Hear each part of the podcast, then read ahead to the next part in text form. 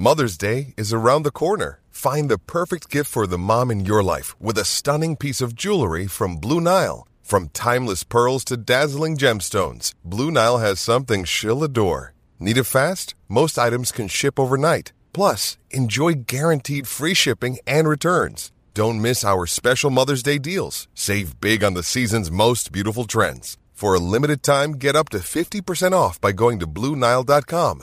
That's Blue BlueNile.com.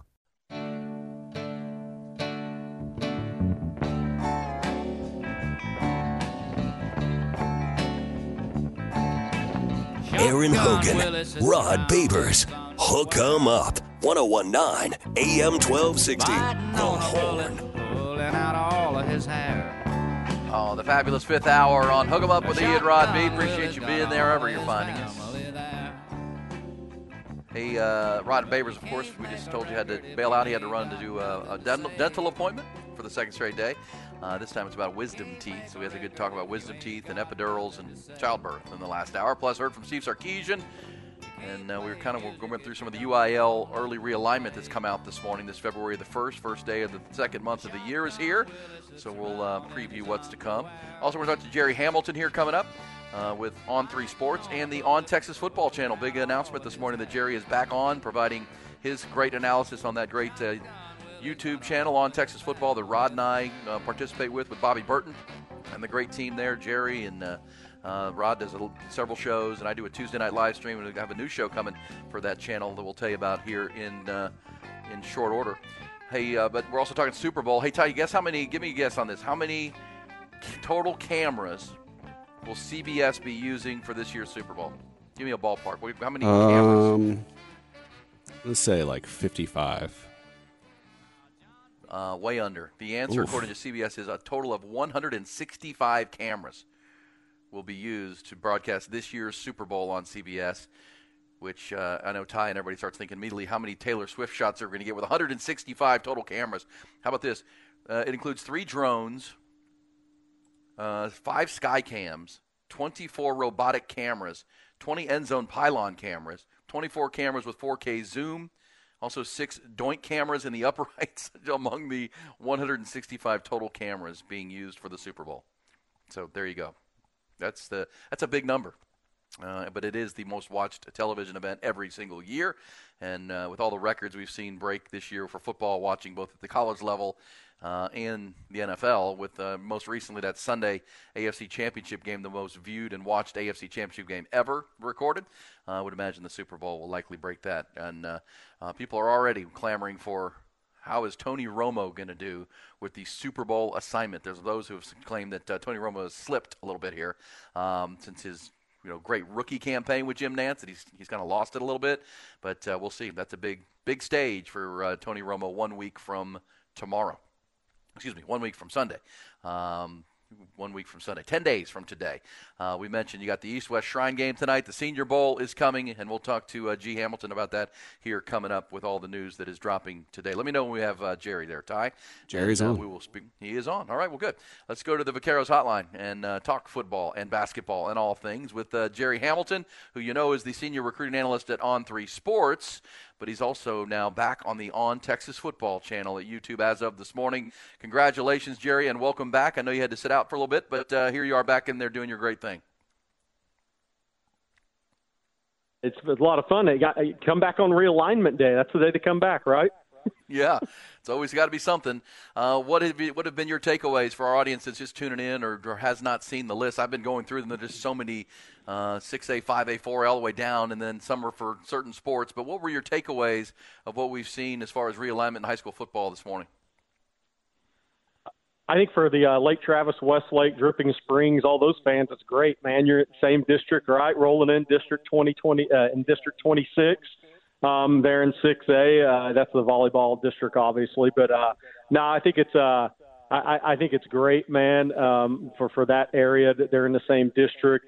The the one district that's just gonna be brutal is Mesquite Horn gets moved in with Duncanville, DeSoto, who opted to stay 6A, Cedar Hill, Lancaster. I mean, what a district that is. That is going to be one heck of a district. And Forney, Longview, North Forney, Rockwall, Rockwall Heath, Tyler Legacy. That's another one that caught my attention. But that District 11, Cedar Hill, Dallas Skyline, DeSoto, Duncanville, Lancaster, Mesquite, Mesquite Horn, and Waxahachie. I mean, give me a break, man.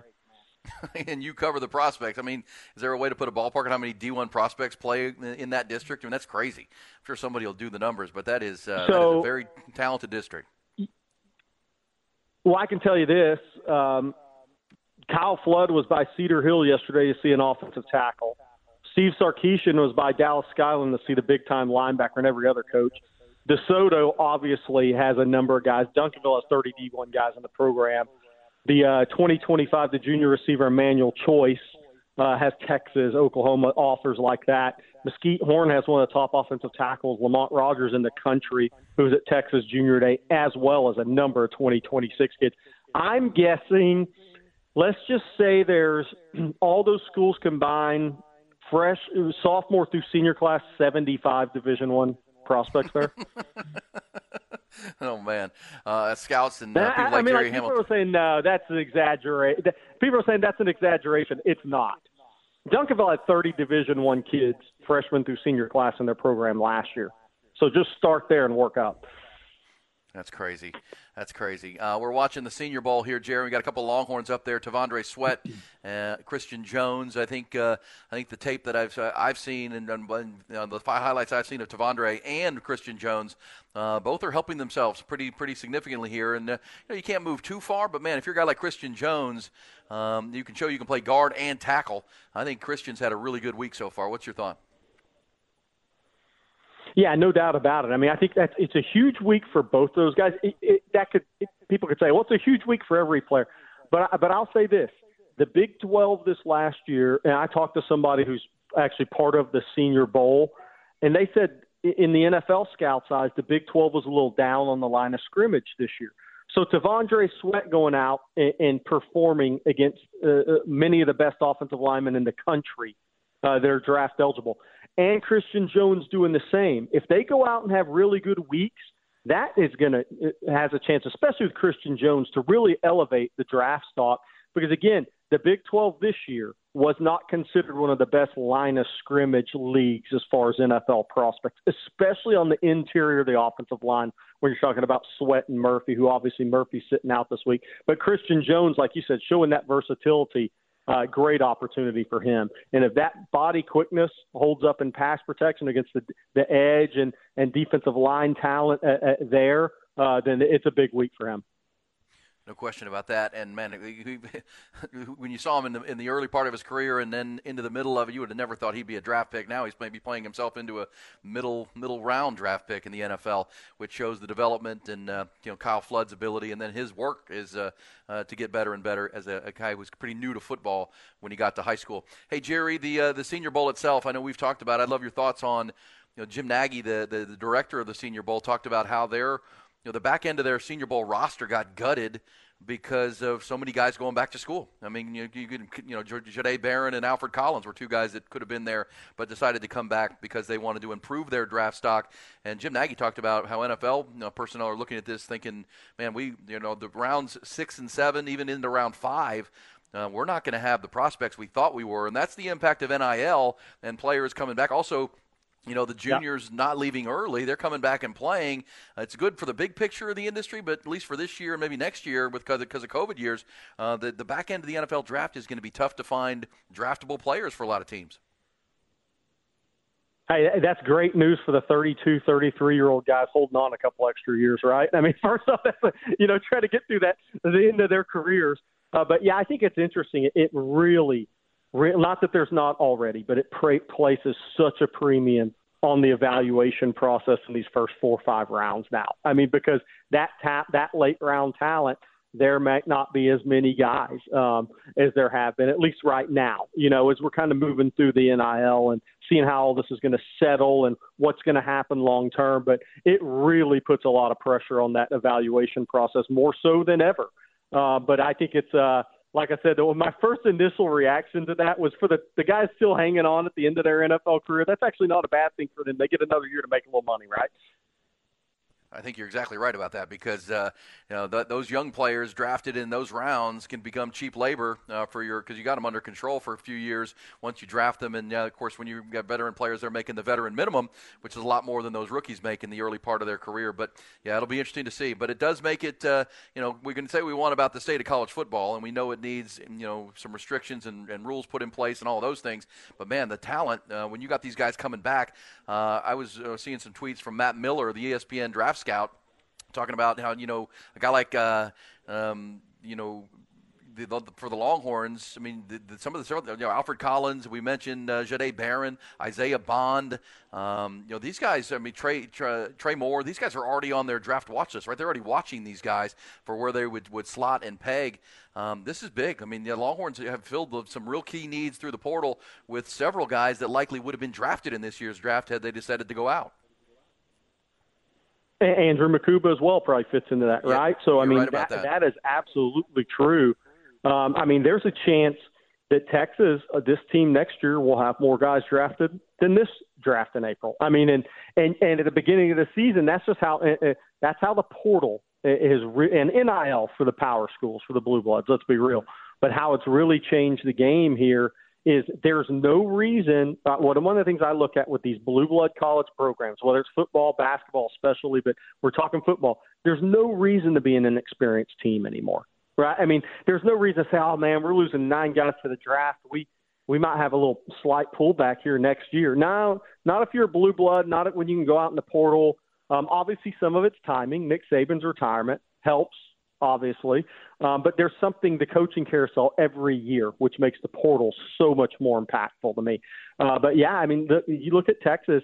Uh, so you talk about Moore, Mukuba, Bond, Niblack out of the portal is four guys. Matthew Golden. I mean, uh, you know, Silas Bolden's probably a free agent type of guy just because of size, but he's a, he's a little water bug now. Uh, but then you add those to the guys returning, Quinn, Kelvin Banks. You get the Alfred Collins, Jahdae Barron, as you mentioned. Uh, Terrence Brooks would be a draft eligible. You start getting to those Cam Williams if he has a great year as a draft eligible guy, right? I mean, so you start getting to those some of those guys and the talent of this team. And you know, Texas fans, we, we talked about all year on on Texas football. Texas is going to have more guys drafted than they ever have in like a the in a seven round draft. Well, I think they're going to eclipse that next year based on what they got in the portal and guys that are going to be draft eligible returning on this team. Yeah, Jerry Hamilton, great stuff right there with on Texas football and on three sports. And you're right about that. Uh, we're going through the numbers now, but man, uh, and next year, a guy like Kelvin Banks and you know Quinn Ewers, if he has a really good junior year, yeah. could be at the top of the draft. I mean, Byron Murphy's likely the top Longhorn this year, but you'll have some guys at the top of that draft, which is um, you know good signs for the Longhorns, uh, who are developing players, recruiting and, and you know uh, acquiring guys very well, and then developing them for the next level. Real quick, some breaking news has just dropped, which we'll talk about more coming up. But Dan Quinn has been hired, according to multiple reports, by the Washington Commanders to be their new head coach. Dan Quinn leaving the Cowboys. He will be the Washington Commanders' new head football coach, according to Ian Rapoport, and now ESPN has the story. So, uh, any thoughts on that there, G, or is that uh, outside of your level of expertise, which nothing is, by the way? No, well, I, well, I originally heard that you know Seattle was the place he wanted to go. Ideally, if he was going to if he was going to go, obviously Seattle went a different direction.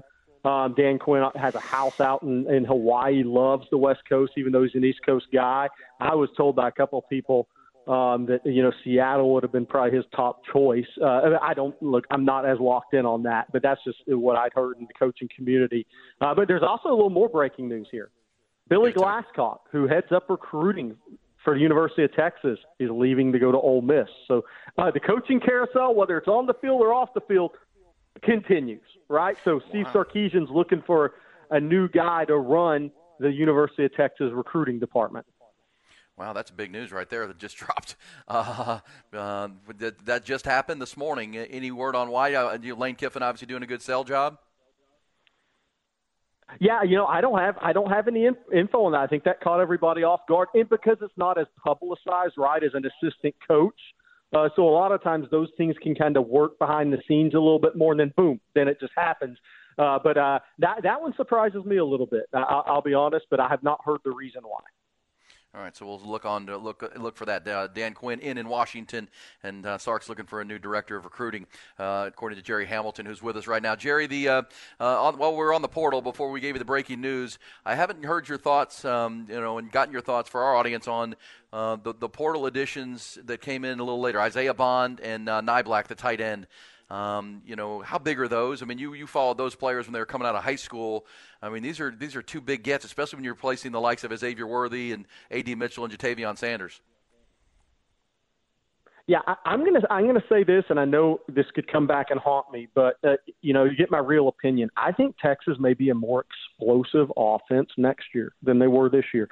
And people are like, what, what was Xavier Worthy, uh, A.D. Mitchell? I, I get it, but JT Sanders, but Niblack is a true, true, true down the field threat at, at tight end. I mean, he's wide receiver speed when he opens up his gate now. He is a real vertical threat at the tight end position. Isaiah Bond runs 10 5. I mean, so, and I'll tell you this Silas Bolden is, he may be five eight and a half, 160, but he plays bigger. He is quick and fast. Um, he can get behind you as well. I think Texas has real speed multiple positions coming in, and that's and I'm not sure Niblack will catch as many passes as JT Sanders, but I think his yards per catch, some of the big plays, maybe even more so, and that's saying something because JT made a lot of big plays. I don't think you're going to see him in a tight end screen game as much. I think you're going to see him as a more of a vertical threat. Uh, I think Bond, Niblack, Bolden I mean, defensive coordinators are going to be looking at Texas saying, whoa, I mean, they got some really, they got even faster this year than they were last season when they made the college football playoff. So I think offensively now, Quinn's got to keep that that elbow and shoulder ice from the off season, man. That ball's going to be flying down the field this next year. And intermediate game, um, the opposite field hash, 18 yard comebacks with these guys with great speed. Um, and Niblack just down, down the seam and what Sark can do to scheme all these guys open. I, I think this roster of offensive skill guys is is really scary from a speed perspective. And I'll also say this: Bolden had a punt return for a touchdown last year. Matthew Golden had two kickoff returns for touchdowns last year. They lost some key guys, Worthy and Keilan Robinson, in the return game. And moving into the SEC, where chunk plays really matter, because the Big 12 is a great coaches conference talent wise, it's not great in terms of the talent you're going to see week in, week out in the SEC. That doesn't mean all the SEC teams are better. The talent, all you have to do is follow the NFL draft uh, every year. You, those playmakers, those chunk yardage playmakers are going to be so big. And what they did in the return game, along with wide receiver, I think is big. I, I, I think Mukuba's a huge get out of the portal um, especially with Barron uh, Jade coming back, right? And then you add Phil Simbi and Jordon Johnson-Rubell as high school safeties. I, I think that the, the uh, safety nickel position is really strong at Texas next year as well. So, uh, obviously, Moore can rush the passer um, at a high level. Now he's not as long levered as some guys are, so playing the run, he might get attacked a little bit on the edges in the SEC by those big NFL offensive linemen. But he is a really good pass rusher. Colin Simmons brings the pass rush from the high school level. I think they address some needs in the program out of the portal really well to match with the high school needs they addressed. Uh, but I think they did great work in the portal. And, you know, Kendrick Blackshire won't be talked about a lot, the inside linebacker from Alabama but he gives you an adult in the room with experience at inside linebacker, which Texas won't have next year. Um, so he's played, I believe, 100 snaps in the, in the box in the SEC this year. So he has experience. He's got that size, uh, and he's a good guy to match with Leon, Liona Lefau while Liona Lefau continues to develop. I, I think Texas did really good work. Savea as a point of attack guy on the defensive line. Obviously, was recruited by Johnny Nansen at high school, out of high school from Desert Pines in Las Vegas at UCLA. Then transfers to Arizona when Nansen goes to Arizona. Now goes to Texas. Um, so Nansen must be a really good recruiter, by the way, uh, for Texas fans out there. But he's a good po- point of attack anchor. Uh, run game defender. So I think they've addressed needs. They got to get another D tackle in the portal in the spring. I, and if they do that, and he's a guy that can play 25, 30 snaps and be a highly productive player, I think Texas may be a better team next year. Wow, that's interesting. Yeah, and uh, your experience at quarterback, you had all that speed. Because if you think about it, it makes sense that you know last year's receivers, Xavier Worthy was the one that you know took the top off your defense, and you you just saw the speed jump off the screen. But you know Isaiah Neyor, excuse me, A.D. Mitchell was more of a technician in the ball skills and the route running, and we'll see what his speed looks like when he gets to the combine coming up. Um, and then Jordan Whittington was more of a running back out there um, once he got the ball in his hands. But these guys are just all speedsters. I mean, you're putting a track team out there with an experienced O line and a third year quarterback. Then you put a Jaydon Blue in the backfield, who's one of the fastest running backs in the country, potentially. I mean, you, you're just you're, you got defenses on their heels uh, trying to deal with all that speed, which opens up a lot of opportunities for Sark and his creativity uh, with an experienced QB. Jerry Jerry Hamilton is with us, talking all things football. Longhorn offseason, the winter workouts have begun. The, uh, the uh, All Star games are being held this week. Also, uh, uh, Jerry, some Texas basketball. We've had conversations. frustrating loss Monday night that we talked about.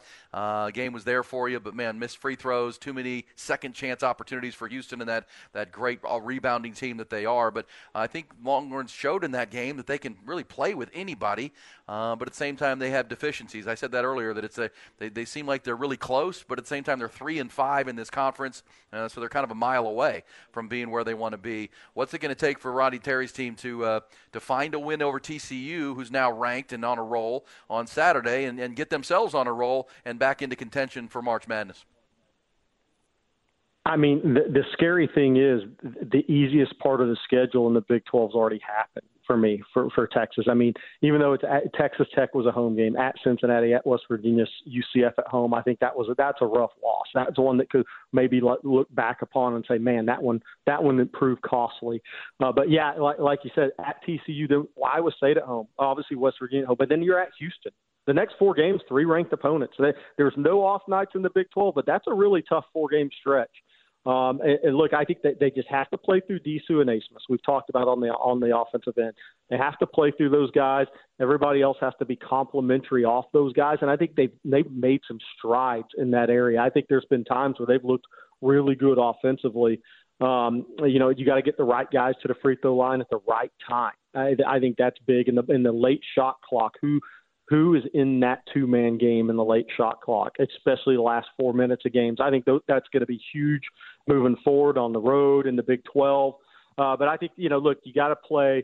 U of H is a very physical team. I mean, uh, uh, for people that love Rick Barnes teams, right? It's it, Kelvin Sampson, Rick Barnes. They had some real just slugfest physically back in the day in the Big 12, and Kelvin Sampson's still having slugfest uh, uh, against against Texas now, right at Houston. Though I think the teams that really are physical are, are going to give uh, Texas the most issues right now. I think this game against Houston, though, will be great for Rodney Terry and the staff to get a point across to their guys. Look, we have to turn it up a notch physically. We have to maximize that. I know they're more of a finesse team. Uh, they're really talented on offense in a lot of areas, uh, but they're going to have to match some physicality uh, on the road rebounding the basketball. There's no doubt about it.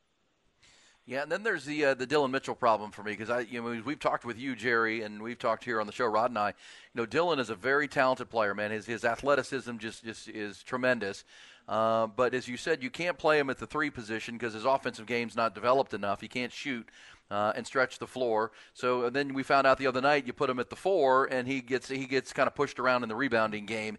Uh, but um, you, know, you know it runs through to Disu and Abmas. What do you do with Dillon Mitchell? What's the best course of action moving forward against this schedule that they have to play? Yeah, I think uh, I think it's kind of is what it is right at this point, and, and I think I'm glad they moved away from the big lineup, and obviously they I think part of that was Disu coming back. Um, but I think also was just kind of the, the team uh, figuring out the rotation, the roles on this team, the players and the staff, right, as they build this team out um, and try to maximize it the best they can. But yeah, the the big lineup with Mitchell and Cunningham, there just wasn't enough floor spacing. Uh, just no way there could be enough floor spacing in the college game. It's such a it's such a spacing game now at all levels of basketball. Um, but Dillon Mitchell, the other issue is got to make free throws. I mean, that's the tough thing is is you need his athleticism on the court, and he is your leading rebounder, even though he does get beat physically uh, because he's not really a four, uh, not against a rugged team, let's say. Um, but then, you know, he's got to be able to step to the line late in the game, and you got to be able to say, okay, this guy's going to make free throws, or you have to sub in, sub out. Um, so for defensive purposes, sub him out on the offensive end if you can. So there's there's just it's a tough mix. It's tough to get this mix right on this team uh, with this staff right now. Uh, but I think the at the end of the day, going away from the big lineup, I think is the best thing Texas can do uh, offensively uh, because I think the offensive struggles are going to way outweigh the defensive struggle or the defensive gains. Uh, because if you play that big lineup, you're trying to cover smaller guards but without floor spacing in this league, it, too easy to defend. When you need mealtime inspiration, it's worth shopping Kroger, where you'll find over 30,000 mouthwatering choices that excite your inner foodie. And no matter what tasty choice you make, you'll enjoy our everyday low prices, plus extra ways to save, like digital coupons worth over $600 each week. You can also save up to $1 off per gallon at the pump with fuel points. More savings and more inspiring flavors make shopping Kroger worth it every time. Kroger, fresh for everyone. Fuel restrictions apply. That's why he's Jerry Hamilton, uh, the, the the best in the biz. Whether we're talking football or basketball, even little NFL in there, he dropped that for you. And the breaking news from Texas, uh, we appreciate it. He is back on uh, on Texas football. Had to take a little hiatus there, Jerry, but you're back and uh, you'll be on every morning, right, with the Coffee and Football Show on the On Texas Football Channel. What else are you going to be doing at uh, at OTF there with uh, Bobby and the crew? Yeah, yeah, and on TexasFootball.com, uh, the, the site as well. So excited, excited about it. Great team there, obviously. Uh, love doing foot, college football Saturdays with you, the, the watch with us, Rod Babers. Uh, we, great team. Uh, we have a lot of fun, and I'm, I couldn't be more excited. I'm glad you're back and glad to see you there. And uh, we'll chat again soon. Thank you, Jerry. Have a great weekend, and uh, we'll talk maybe next week and uh, talk some Texas basketball. Get you get a Super Bowl pick from you as well. There you go. Let's do it, guys. All right, man. All right, Jerry Hamilton, there you go. Uh, on Three Sports, and of course on Texas Football. Find that on YouTube. And yeah, Rod and, and I you know, contribute to that that uh, channel quite a bit as well. In addition to our five-hour morning conversations with you here on Hook 'Em Up with Ian Rod B on the horn. Uh, like working with those guys quite a lot. Uh, he mentioned it though. If you just tuned in, significant uh, loss for Texas. Their director of player personnel, Billy Glasscock, is moving on to Ole Miss. Uh, joining Lane Kiffin's staff. That's a, it's a pretty big deal. That came story came down from Chris Low at ESPN uh, here just a little bit ago. And while we were talking to Jerry, what the, the breaking news we were watching for all morning became official. Um, no surprise, but Dan Quinn is the choice of the Washington Commanders to uh, be their new head football coach. That leaves the obvious question what are the Cowboys going to do at defensive coordinator to replace who's a guy who's been there three years now and really built that defense in his his image and what he wanted it to be? Who takes the reins? We'll talk to Ty about that and you coming back. Uh, we, we mentioned earlier, would you ask Bill Belichick, who's unemployed currently and all the jobs are filled, would you want to be the defensive coordinator, Bill? Probably not, but it's worth a fun conversation on Hook 'em Up with Ian Rodby.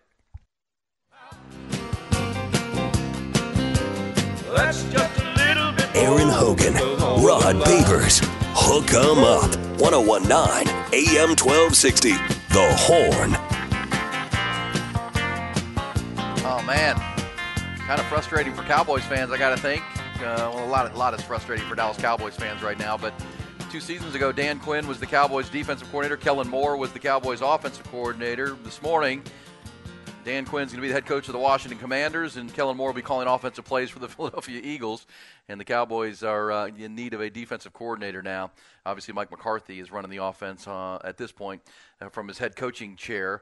But um, you know, and the frustrating part is with those coaches that are in demand. Obviously, um, they haven't advanced in the playoffs, and so you know that leads to the obvious questions. Ty, I mean, it's it's the I believe it's Jerry Jones, the root of all all, all problems. But at the end of the day, it's it can't be the talent because it's nine All Pros on that football team. Um, you know, several first team All Pros on that football team. Uh, so there's top end talent. Uh, yes, there's some holes on the team, but man, they every team's got some holes.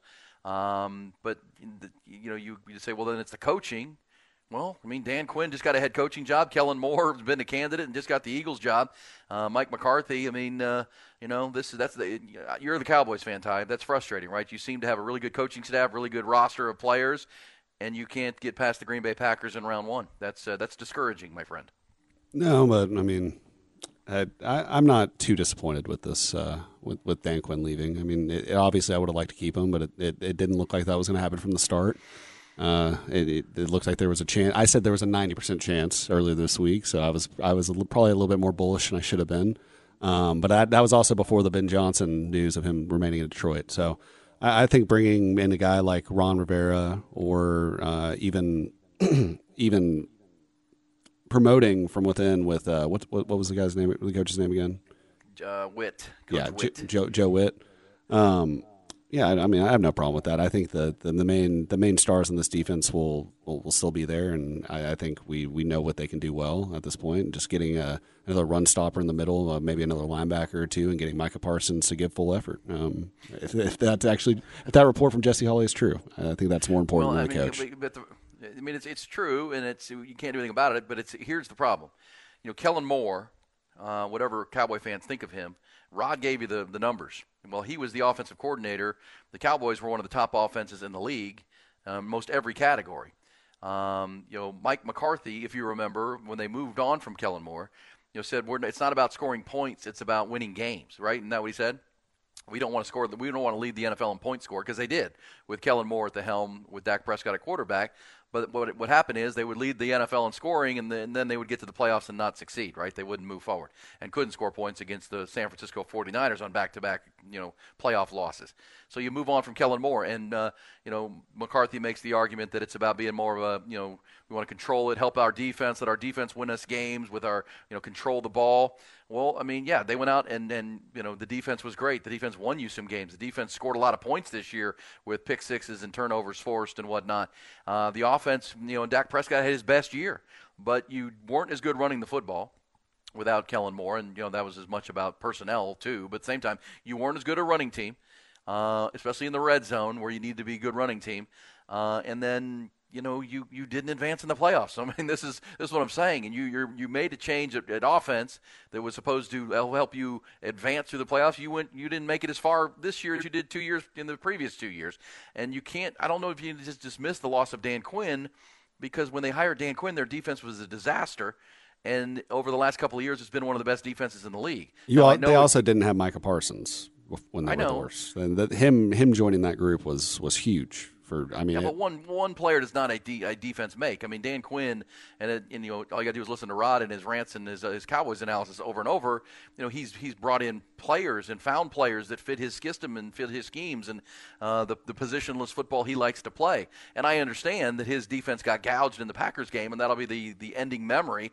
But let's not forget the great defenses he coached up, the great, great games he had as a defensive coordinator, and you know they they kind of built the defense personnel wise around what he wanted to be philosophically, which is to your point probably why you try to promote somebody from within who has that same philosophy. You don't want to go out and bring in somebody that runs a totally different defense or different style, have a different mindset, because you don't. You, then you got to go out and find personnel to fit that, uh, as opposed to what you have on, on on the field. And I'd also say this for Dan Quinn's defense, to the point of personnel. You know, one of the reasons they didn't run the ball as good as they did in previous years, and one of the reasons they didn't stop the run against the Packers, is personnel. Right? They, you know, Tony Pollard was not hit the same back. Um, they didn't have a you know a, a, a, a, thunder to his lightning, and he didn't have the lightning he once had now coming off of his injury, and he wasn't as good as he had been as a backup and a reserve, you know, with with Ezekiel Elliott. And you didn't replace Ezekiel Elliott in your run game, just like two years ago you didn't replace uh, replace Amari Cooper in your passing game when you traded him. So you know that's that's organizational fail. That's general manager seat stuff. And then on defense, your linebackers got hurt, but you didn't short up, right? You didn't. You left yourself vulnerable uh, at the linebacker position against running teams, and you know it, it exposed you come playoff time. So you know, it's frustrating because I do think Dan Quinn's a really good football coach. You and I have, you and I have disagreed on that. I think he's a really good football coach, and I think he's going to do a good job in Washington. That's a lot of work to do there. Uh, and to your point about you, you're 90% sure he's coming back. I mean, that wasn't a fair. I mean, that wasn't an unfair guess because if Ben Johnson had taken the Washington job, he'd be in Washington and Dan Quinn would still be in Dallas. I don't think there's any doubt about that. The fact that Seattle was eyeing Mike Macdonald the whole time and that Washington was eyeing um, Ben Johnson and then Ben Johnson said no thanks. Seattle went with Macdonald, the job that uh, Quinn probably wanted, and then you know Quinn gets the Washington job because he was the second choice essentially.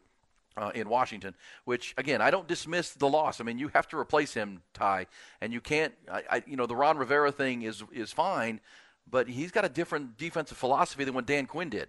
And for three years, Dan Quinn has, has helped bring in personnel that fits what he wants to do. You kind of have to stick with that, don't you? It's kind of like Mike McCarthy. Now that you've built the offense around Dak Prescott and the Tex Coast offense that is, uh, you know, called by Mike McCarthy, you're kind of stuck with McCarthy at this point as long as Dak Prescott is your quarterback.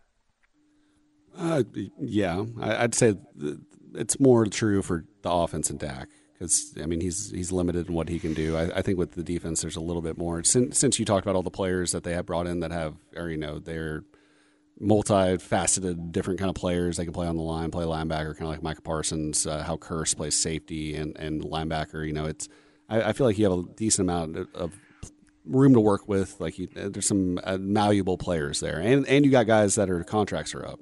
So I, I, I mean, I would like for them to stay with the same scheme, but I don't think you should pick someone purely based off of that. Well, and look, I'm of the opinion, and I voice this. I think the Cowboys should begin the rebuild. That'd be my opinion. Um, I know people are saying that's crazy with uh, you know back to back to back 12 win seasons, but this team is not built to win in the playoffs. That's clear. Whether it's the quarterback, um, whatever the reasons, they don't win in the playoffs, which is when you have to win. If you want to be a championship team, you win in January. That's obvious. Uh, what you do the, the first three months of the year don't really matter if your goal is to win a championship. To win a championship, you have to win playoff games. This team and organization doesn't win playoff games. Uh, the reason I would say rebuild is your quarterback would is to me is your your biggest stumbling block at this point. Come playoff time, regular season he's fine, but playoff time he is a problem. He's been eight years. He's going into his eighth year in Dallas, and he has not led a significant playoff run. Um, we're watching Brock Purdy do it in year two with the 49ers. We saw Jalen Hurts do it in year two last year with the Philadelphia Eagles. It can be done. Uh, Jay, you know, he's had plenty of years and opportunities. That's why I compare him to Alex Smith of the uh, 49ers and the Chiefs in his day. Really good player, just not going to get you and win you playoff games. Uh, which means that's you know if you're changing out quarterbacks, you're rebuilding essentially. And the reason I say it's if I was in charge, I would start the rebuild. Is he's a 59 million dollar cap hit this year, Dak Prescott, 59, which means your options are to eat that and start the rebuild, start going young, and not, let some free agents move on, uh, and uh, just absorb this year essentially uh, to get out from under Dak Prescott because next year you can actually get out from under him and start looking for the next quarterback. Is it Trey Lance? You know, and I'm not saying that if you go my direction, that it's going to be a rough year next year. There's no doubt about that. Um, you know, you're going to lose a lot of key players. You're not going to because because your other option, Ty, is to restructure Dak's contract, right? Re, give him an extension, spread out that cap number over multiple years. Well, now you're locking yourself to Dak Prescott for five more years at that point, not just this one year that's going to be tough. Uh, and he's shown he has an inability to get you, you know, very far in January. When you stretch that out, then you're going all in, which is what Jerry Jones said he's going to do, which means you're going to restructure a bunch of contracts to re-sign your, your Tyron Smith, to re-sign the players you have to play, which is going to further exacerbate your cap problems down the road. And is it going to win you the championship? Is it going to get you where you want to go? Uh, I would argue no, especially now that Dan Quinn has left uh, and you know the, the, architect of your defense has moved on. I um, that's that's my opinion. I would begin the taking the pain now because I don't think this team is. And as we said before, the Cowboys in their own conference, which was wide open when you had the likes of Tom Brady retiring and Aaron Rodgers moving on to the AFC, and you know Drew Brees retiring a couple years ago, the AFC was open to be taken, and it felt like the Cowboys were the team to do it with Dak Prescott, and they didn't. And now you have the 49ers who are sitting at the top of the conference. You have the Eagles who are re- retooling with a new coaching staff, but still a very talented roster who I think are ahead of you. I also think that the Green Bay Packers are going to move past you. The Detroit Lions have moved past you in the NFC. So you're actually further away than you were a couple of years ago, in my opinion. But your thoughts there, TY? I'd much rather them take next year as a total loss and, and get rid of Dak after after that season. Yeah, well, okay, you and I are in alignment on that. That I don't think that's going to happen because we know Jerry no, Jones, but I, I don't either. I'd, I would much rather that than have to suffer for the next five years with an aging Dak Prescott. I mean, look, I mean, if you were saying what needs to happen, and this is my opinion, but it's been a consistent opinion for 25 years, Jerry Jones would step down as general manager, hire a real general manager from outside the organization that is a football, uh, top end football mind, uh, and then let that person direct the rebuild uh, not Jerry Jones and Stephen Jones. Uh, let that person take control and then rebuild uh, and, and understand, be aware of your situation. I've said this many times. When, when Jim Harbaugh got to the San Francisco 49ers, he had Alex Smith, right? He had Alex Smith as his quarterback. But and they went 13 and 3 in his first year, overachieved. Because he coached everybody up and they had a great year. Uh, they were supposed to be in a rebuild year, yet they won 13 games. But even then, Jim Harbaugh said, you know what? I need a better quarterback. And that's when the Colin Kaepernick thing, we're moving on to Colin Kaepernick because I want to run this offense. And obviously, a couple years later, they were in the Super Bowl with Colin Kaepernick. They didn't win it, uh, but then, of course, Jim Harbaugh moved on to his alma mater at Michigan uh, and didn't continue the build. Uh, I would say the same thing in San Francisco, excuse me, in Kansas City. They had Alex Smith. They had him and realized we need a better quarterback. He only he can only take us so far. And it, with Alex Smith at the helm, taking them to the playoffs, Andy Reid traded up to draft Patrick Mahomes, realizing they had to have a better and a higher ceiling player at that position.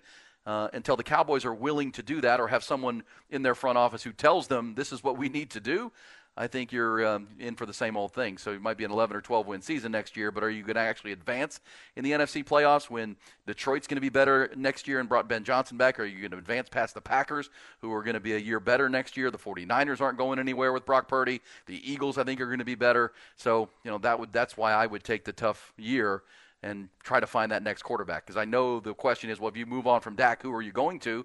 Well, that's what you're there to figure out. That's what a lot of teams are trying to figure out. And if if, if the trade for Trey Lance during the uh, training camp, maybe that's the guy. Um, maybe that is the option you're looking for. If it's not, you start looking to. But where, you, where are you going to find a high draft pick to get a quarterback?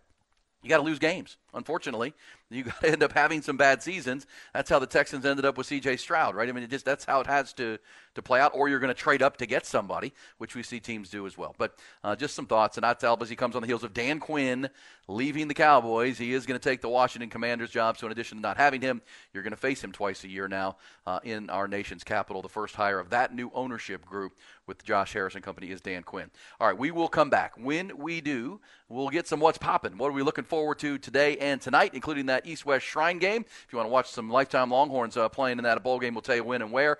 Uh, we'll hit that coming back on Hook 'em Up with Ian Rodby. What's popping? Who you asked. Brand new whip, just hopped in. I got options. I can pass that like Stockton.